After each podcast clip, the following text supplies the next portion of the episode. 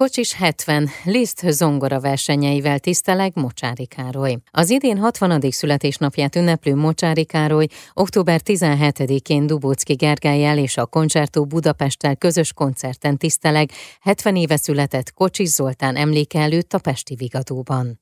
Nagyon sok szeretettel köszöntöm Mocsári Károly Liszt Ferenc díjas zongora művészt. Én is szeretettel köszöntöm a hallgatókat. Egy koncertről fogunk beszélgetni, amely Mocsári 60 Tisztelgés Kocsis Zoltán születésének 70. évfordulója előtt címet viseli. Kocsis Zoltán és Mocsári Károly között nem csak a zongora mellett, de az életben is nagy volt az összhang. Ezt olvastam valahol. Ez tényleg így volt? Hosszú évtizedeken át tartott köztünk ez a kapcsolat. Én tíz éves voltam, amikor Zolit megismertem, ő akkor húsz volt. Nem tudom, hogy miért, de nagyon érdeklődött irántam fiatal koromban. Azt tudom, hogy nem sok fiatal tartott számon, de én benne voltam abban a kettő-háromba, akiket ő figyelemmel kísért. És aztán így az évek során, mikor én már elmentem Párizsba, akkor is, hogyha éppen Franciaországba hozta őt a a sorsa, akkor az esetek többségében nálam szállt meg. Vagy ha éppen nem nálam, akkor is mindig találkoztunk, és együtt ebédeltünk, vacsoráztunk, jött hozzám gyakorolni, rengeteget beszélgettünk, de sokat utaztunk is együtt, ugye mert voltak közös fellépéseink. Szóval azt kell, hogy mondjam, hogy szerintem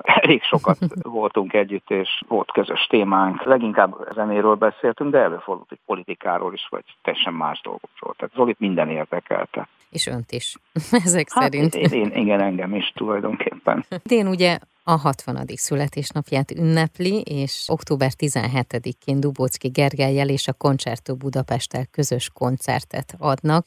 Volt már ilyen születésnapi koncert, vagy ez lesz az első? Először 2011-ben a Liszt Bicentenárium alkalmával már egyszer megcsináltam ezt a műsort, Máv zenekarral és Takás Nagy Gábor vezényletével. Számomra ez nem újdonság. Ez egy, szerintem egy méltó program Zolihoz is, hogy egy ilyen teljes zenekari estet zongora versenyeknek szentel az ember. Mindketten kitüntetett figyelmet szenteltek Liszt Ferenc műveinek, és erről tanúskodik ennek az ünnepi hangversenynek a programválasztása is.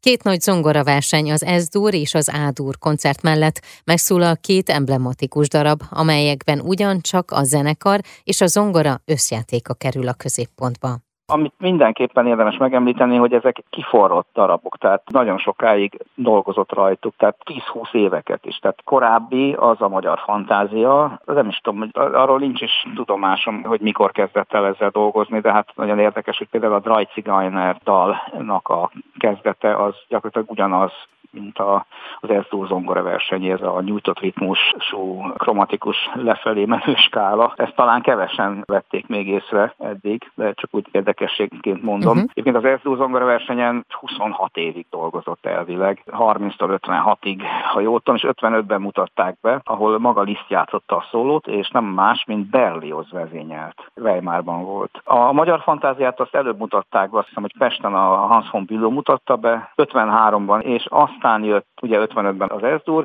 57-ben az Ádur, amit szintén több mint 20 évig komponált, és ezt egy Hans von Bronszár nevű zongorista mutatta be, és a haláltáncot is a Bülő mutatta be Hágába 65-ben. Ez ugye a legkésőbbi darab, és ha jól emlékszem, jól tudom, Bartóknak az egyik kedvenc darabja volt, ami talán nem véletlen a különböző technikai megoldások miatt. Dióhéjban ennyit tudnék Igen. mondani. Hát még haláltáncot egy freskó is vette egyébként, amit még annak idején valahol tízába látott, amikor ott kirándultak a Maridagúval. Ezek kiforrott darabok, tehát például az, az Ezdur zongoraversenynek több verziója ismert, és ez a végleges, amit ugye szoktunk játszani, ez a legkiforrottabb. Ezeket a darabokat nem most játsza először, de hát észrevette, észrevette bármi változást, ahogy mondjuk időről időre esetleg előveszi, vagy eljátsza, hogy valami változik-e önben? Hogyne, Hogyne, hogyne. Lehet, hogy közhely, de hogy öregszik az ember, tényleg magasabbról lát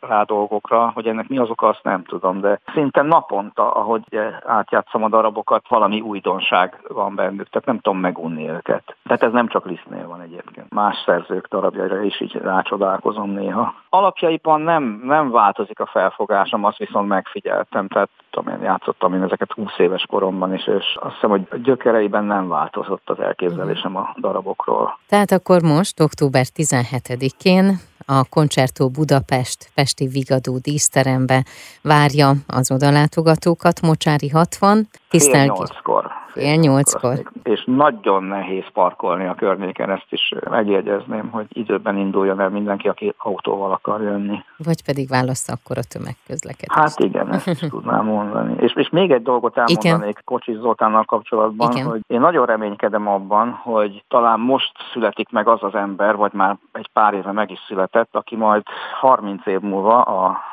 századik évfordulóján Kocsi Zoltán születésének egy méltó fesztivált fog majd rendezni. Ehhez meg lesz a megfelelő állami támogatás is, mint ahogy azt például most Cifradőrnél nagyon helyesen uh-huh. tette az állam, hogy végre őt is ugye a helyén kezeltük. Remélem ez erről Kocsi Zoltán sem fog lemaradni. Legyen így. Nagyon szépen köszönöm, és kívánom, hogy ez a koncert, illetve mindegyik koncert, amelyen játszik és részt vesz teltház előtt zajlódhasson. Köszönöm szépen. Mai vendég Mocsári Károly, Liszt Ferenc díjas zongora művész volt,